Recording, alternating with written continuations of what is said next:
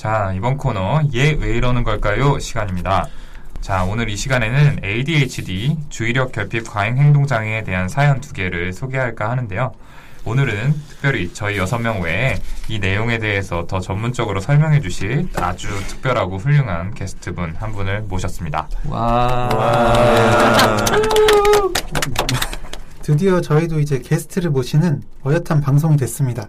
유명하신 분인가요? 아, 유명하죠. 굉장히 그렇죠. 유명하시죠. 저희 사이에서 자, 게스트분께서 직접 뭐 소개 부탁드릴게요. 네, 안녕하세요. 뇌부자들 시청자 여러분. 저는 어, 여기 진행자 분들이랑 같이 전공의 생활을 했었고요. 그리고 올해 소아정신과 전문의 과정을 마치고 어, 지금은 개인 병원에서 일하고 있는 손인정이라고 합니다. 오늘 초대해 주셔서 감사합니다. 아, 와, 목소리 너무 예뻐요, 진짜. 네. 근데 평소보다 좀 과하게 예쁘게 한 건 있는 것 같아요. 처음 듣는 목소리였는데 깜짝 놀랐어. 그러게. 아, 약간 좀 그런 부분이 있었나요? 네. 어. 네, 뭐, 소윤영 선생님 목소리뿐만 아니라 또 저희 학교에서는 또 미모로 유명하셨던 네. 분이시잖아요. 네, 그렇죠. 악플 달리는 거 아니에요? 늘 달리고 있어서 괜찮아요. 제가 듣기로는 옛날에 오동훈 선생님이 손인정 선생님이 이렇게 초상화를 그렸는데 그쵸. 사람들이 네. 보고 전지현 아니냐 그랬다고. 그쵸, 그쵸. 아, 그러더라고요. 별명이 그래서 생겼던 거죠. 그쵸. 아, 그거 버렸죠. 달라고 할 걸. 나중에 개업하면 걸어놓을 걸 그랬어요. 아, 예. 근데 초상화는 왜 그리셨어요, 오동훈 선생님은? 아, 왜냐면은 뭐 워낙에 저희 과에서 네. 굉장히 좀 말을 더듬으신 네. 것 같은데. 평소에 개인적인 마스터라고 평소에 네, 그러지 네. 않은데. 전지현을 생각하고 그리고 있었는데 어느 순간 보니까 그렇죠. 손인정 선생님이었죠. 저는 손윤정 선생님하고 같이 동아를 했었는데 이제 원래 모델은 전지현이었는데 자연스럽게 손윤정 선생님이 옆에서 그림 그리는 것도 흘깃거리다 보니 손윤정 선생님을 그리고 있었다. 아, 어. 근데 전지현이랑 똑같다. 괜찮 괜찮으세요? 네, 힘들어하시는 것 같아서. 저희 밖에 무슨 정우성도 있고 뭐 전지현 게스트라고. 네. 어, 두 분 나란히 있는데 아주 정말 지금 돋보이시네요. CF 같아. 네. 그 옆엔 에릭 남이 계시고. 어. 이쪽에는 저 대선 후보님 계시잖아요. 본인도 본인 안 찍으셨다고. 아유, 죄송합니다. 자, 저희 개드림이 좀 많았는데요. 자, 진행하시죠. 네, 편집 네. 잘 해주시고요.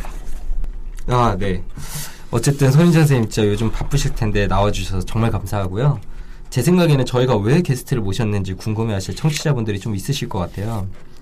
정신건강의학과 의사들은 그 4년간 수련 과정을 통해서 여러 분야들을 배우는데 그 중에서도 소아정신과 분야는 방금 손인정 선생님 소개처럼 전문의 취득 후에도 2년간의 추가 수련 과정을 더 거치게 돼요. 이번에 사연들이 와서 다룰 ADHD가 대표적인 소아정신과 질환인데 저희도 뭐 수련하면서 배우고 환아들도 보곤 했지만 솔직히 경험들이 그리 많다고 할 수는 없거든요.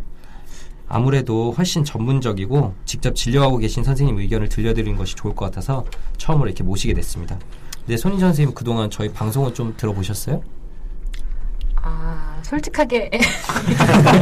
아, 정말 솔직할 것 같은 얼굴이라서 많이 아, 불안한데. 네. 아, 하도 예, 이 멤버분들이 이제 구독하고 들어보라고 해서 좋아요도 열심히 누르고 초반에 정말 열심히 듣다가 네, 좀 관종돼요.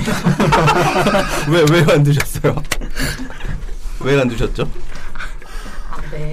아, 네. 아니에요. 네, 요- 재밌더라고요. 근데? 재미가 없어서 관두신 것 같은데. 아니, 관 두셨잖아요. 그러게요. 원래 솔직하시긴 해요. 저희가 오래 봐서 아는데 오늘은 너무 솔직하시네. 잡담은 이 정도로 하고요. 원래는 제가 사연을 읽었었는데 음. 오늘은 특별히 목소리가 아름다운 게스트분이 오셨으니까 사연 요정을 양보하도록 하겠습니다. 한번 부탁드려 볼까요? 네, 좀 소개해 드릴게요.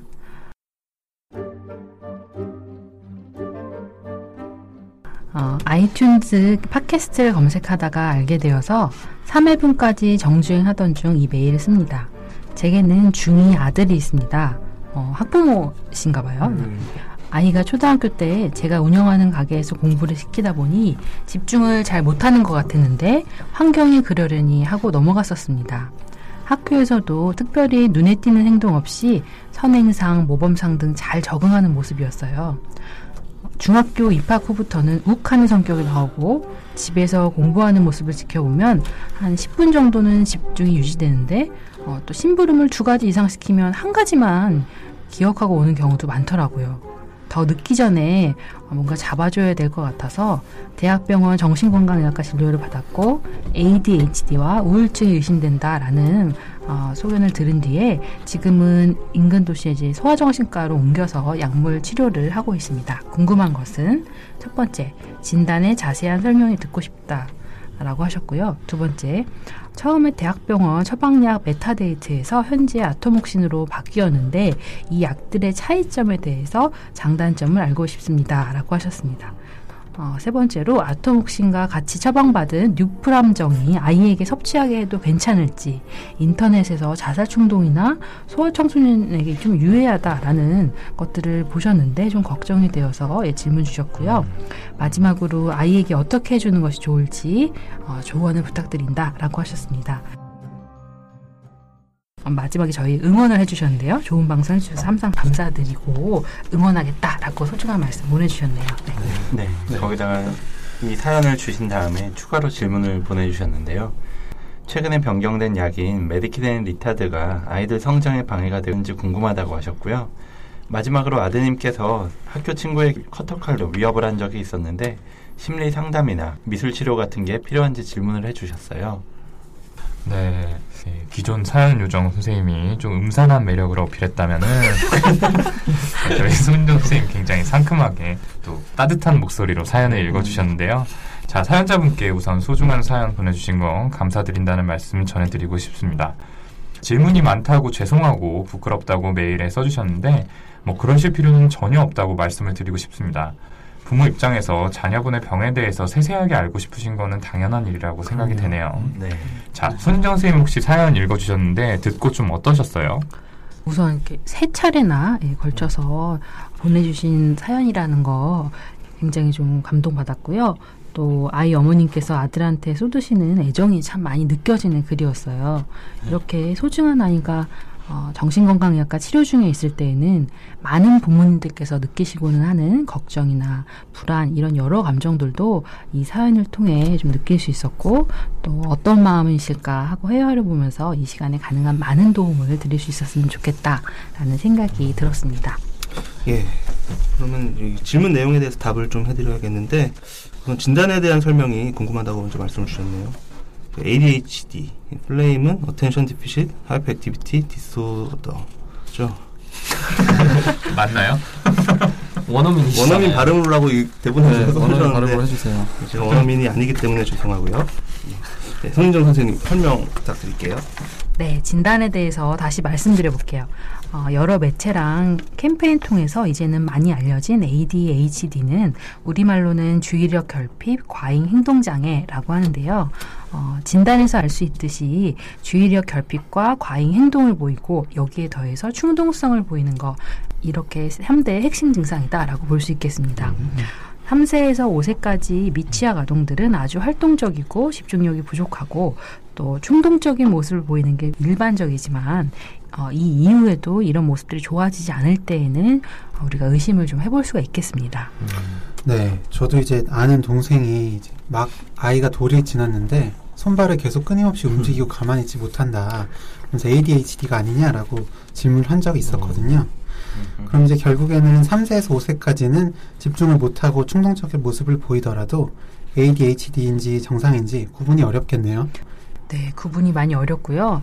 어, 아이가 너무 산만하다고 또 집중을 못한다고 일찌감치 병원에 이제 데리고 오시는 부모님들도 계시지만 대부분은 이제 아이가 초등학교 들어가고 나서 학교 수업을 잘 따라가지 못한다든지 착석이 좀 어렵다든지 이런 모습들이 보여서 어, 이제 찾아오시는 경우들이 많은 것 같아요. 네, 그래서 우리가 또 이제 이 진단 기준에는 최소한 몇 살부터 어떤 증상이 있어야 된다라는 내용이 있는데요. 어, 이전에는 그 기준에서 이제 7세였었고, 이제는 이제 12세로 좀 완화된 기준을 쓰고 있습니다. 네. 아까 그 들어봤을 때, 음, 뭐, 주의력 결핍이라는 말이 나오고, 또 과잉 행동, 충동성, 이런 얘기들이 나왔거든요. 근데 그 말들이 정확히 어떤 상태를 얘기하는 건지 조금 와닿지가 않아서 좀 자세한 설명이 필요할 것 같아요. 네, 이 용어가 그렇다 보니까 사실 주의력 결핍이다라고 하면은 아이의 주의력이 결핍된 건가라고 생각하실 수 있겠는데요. 사실 어, 이 주의력 결핍이라는 거는 아예 집중할 수 없다라는 건 아니고요. 어, 보다 좀 정확하게는 집중의 기복이 심한 상태다라고 설명드릴 수 있을 것 같아요. 음. 네, 그래서 ADHD 아동들도 재미와 흥미를 느끼는 활동이거나 또 즉각적인 어떤 보상이 주어지는 일이거나 낯선 사람과 같이 있을 때는 집중을 좀 잘할 수가 있거든요. 네, 아. 특히 많이 말씀하시는 게 우리 아이는 게임은 정말 10시간씩 집중을 잘한다고 하세요. 이렇게 재밌는 거는 집중을 잘할 수 있는 거죠. 예, 전혀 못하는 것은 아니고. 지금 우동원 선생님이 그 생선 비싼 요리는 먹으면서 아, 싼 생선은 못 먹는 회는 드시는데 구이는 안 드시잖아요. 네 그런 건가 봐요. 네, 개인의 취향은 존중해 주시기 바랍니다. 해산물 알러지라고 하면서 회를 드신 거 보고 깜짝 놀랐어요. 처음에 알러지라고 네. 일종의 거짓말을 했었어요. 맞아요. 네, ADHD 아동들을 모욕하지 말아주시고요. 넘어가시죠. 네, 어, 이어서 과잉 행동이랑 충동성에 대해서도 말씀을 드리면 어, 예를 들어서 평소에 안절부절 못하고 움직임이 좀 많거나 또 말을 너무 많이 하고 참을성 없이 대화 중에도 불쑥 끼어들어서 말을 한다거나 또 이제 다른 사람 말을 방해하는 거 어, 이런 모습 등으로 나타날 수가 있습니다. 이런 3대 증상 외에도 ADHD에는 어, 실행 기능의 부족이 함께 나타나는데 일의 우선순위를 정해서 계획성 있게 실천하는 것이 굉장히 어렵게 되고 시간 관리가 잘 되지 않아서 학습에 문제가 있기도 하고요. 또 중요한 부분이 감정 조절도 어려워서 또래보다 쉽게 울거나 또 짜증을 내는 모습을 보일 수도 있습니다.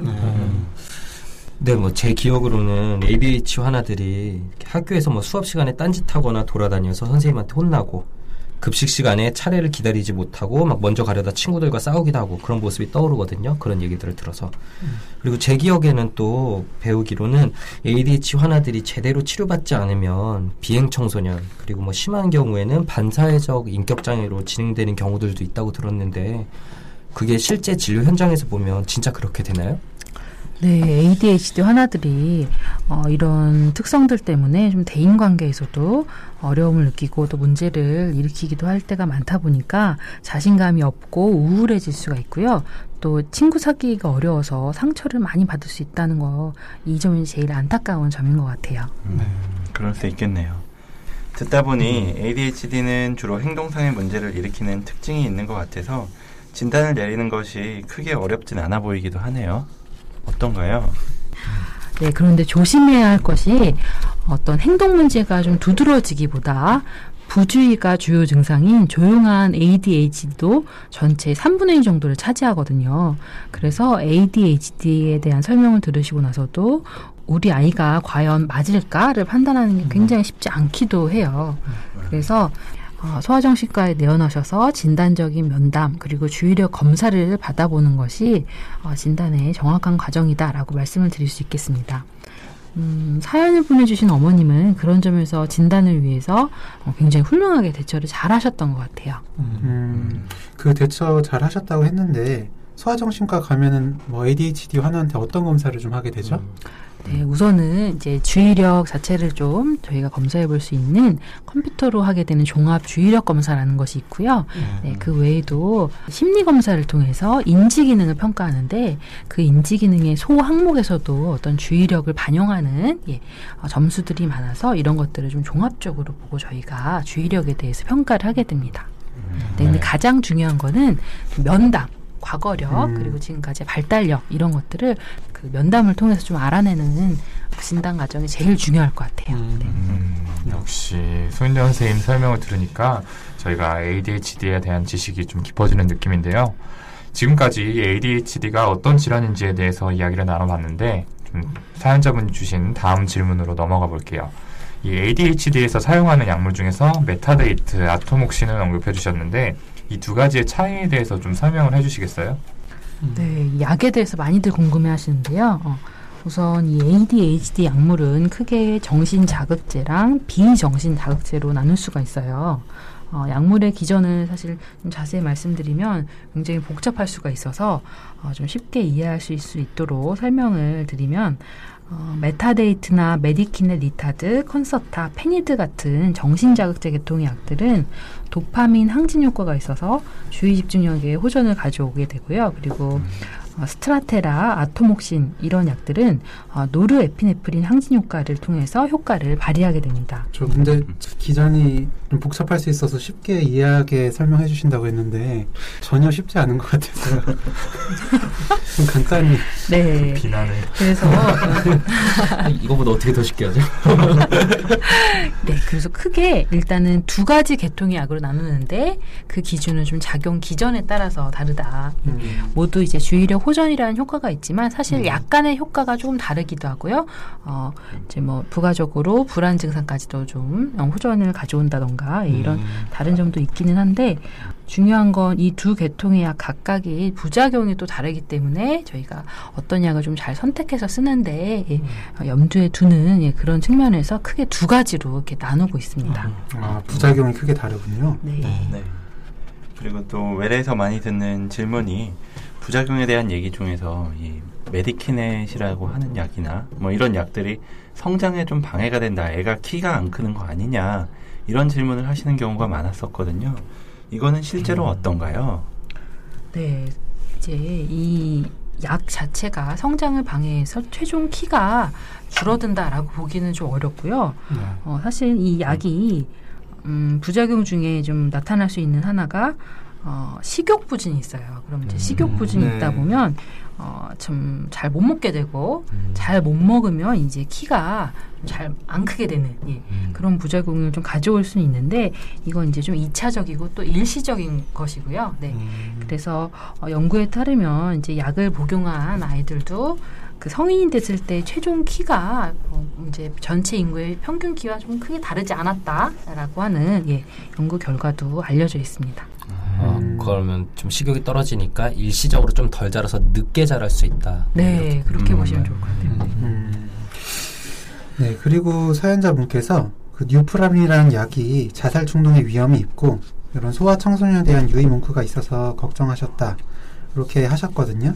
여기에 대해서는 좀 어떻게 생각하세요? 네, 근데 이거 워낙 유명한 얘기라서 저희도 다 아는 얘기 아닌가요? 제가 알기로는 항우울제가 소아에서 자살 충동을 높인다는 케이스가 예전에 보고돼서 뭐 미국 FDA에서 경고문 붙이는 이런 조치를 취했고 그랬는데 음, 정말 극소수에서만 나타난 반응이고 아드님께서 현재까지 약물 복용하면서 그런 이상이 없었으면 걱정할 필요 없다 이렇게 봐도 되지 않을까요? 네, 그 말씀하신 것처럼 그런 케이스가 보고가 되긴 했는데 사실 인과관계를 좀 알기가 좀 어려운 부분들도 있을 것 같고요. 예. 특히 이제 어, 사연에서 문의 주신 뉴프람은 이제 항우울제이면서 항불안 효과도 가져오기 때문에 또 우울감이나 이런 자살 충동과 같은 어떤 우울증의 증상 자체를 많이 줄여주는 효과를 가져옵니다. 그래서 어, 주의력 결핍 외에 불안 증상이 동반된 경우에 이런 항우울제를 병합요법으로 이게 좀 자주 투약을 하고는 해요. 이 설명 듣고 보니까 이 사연 보내주신 어머님께서 아드님한테 좀 꾸준히 관심 가지고 지켜봐 주시면서 지금처럼요. 그러면서 이제 평소와 다른 모습을 보이거나 감정 변화가 심해지는 것 같다고 혹시 느껴지시는 경우에 지금 치료받는 선생님한테 가서 좀 상의해 보시는 것도 충분하지 않을까 싶은 생각이 듭니다. 네, 좋습니다. 자, 이제 사연자분이 주신 마지막 질문인데요. 학교에서 아드님이 친구와의 갈등 상황에서 커터칼로 위협을 한 적이 있는 것 같은데, 자, 여기에 대해서는 좀 어떻게 대처를 해주셔야 될까요? 네, 이렇게 좀 아이의 말을 듣고 얼마나 좀 어머니께서 놀라셨을까, 걱정이 어, 되셨을까 이런 생각이 드는데요. 어, 이런 걱정하시는 행동에 어떤 치료가 필요하다라고 어, 말씀드리기 이전에 어, 우선은 이 아이의 친구 관계가 어떤 상황이고 또 위협적인 행동을 보이기 이전의 상황이 구체적으로 좀 어땠던 건지 그리고 그 과정에서 아이 마음은 어땠었는지에 대한 어, 이제 체계적이고 자세한 좀 탐색이 충분히 이루어지는 게 제일 중요하다, 아, 먼저다 이렇게 말씀드릴 수 있을 것 같아요. 음. 또 문제 행동에 대한 치료 계획은 그 이후에 이제 제대로 이제 세워봐야 되거든요. 그런데 어머님께서 이 모든 거를 혼자서 이렇게 헤쳐 나가시는 데는 굉장히 좀 어려울 수 있겠고요. 그래서 아이와 함께 어, 지금 이제 진료 보고 계신 주치의 선생님의 도움을 받으신다면 제일 좋을 것 같습니다. 음, 그렇군요. 예, 지금까지 이제 소아 ADHD에 대해서 보내주신 사연을 주제로 소인정 선생님께 자세한 이야기를 들어봤습니다. 역시 전문가답게 아주 차분하고 자상한 설명이 인상적이었는데요. 이어서 2부에서는 본인이 성인 ADHD가 아닌가에 대해서 질문을 주신 사연을 소개드리고 여기에 대해서 같이 이야기를 나눠보도록 하겠습니다.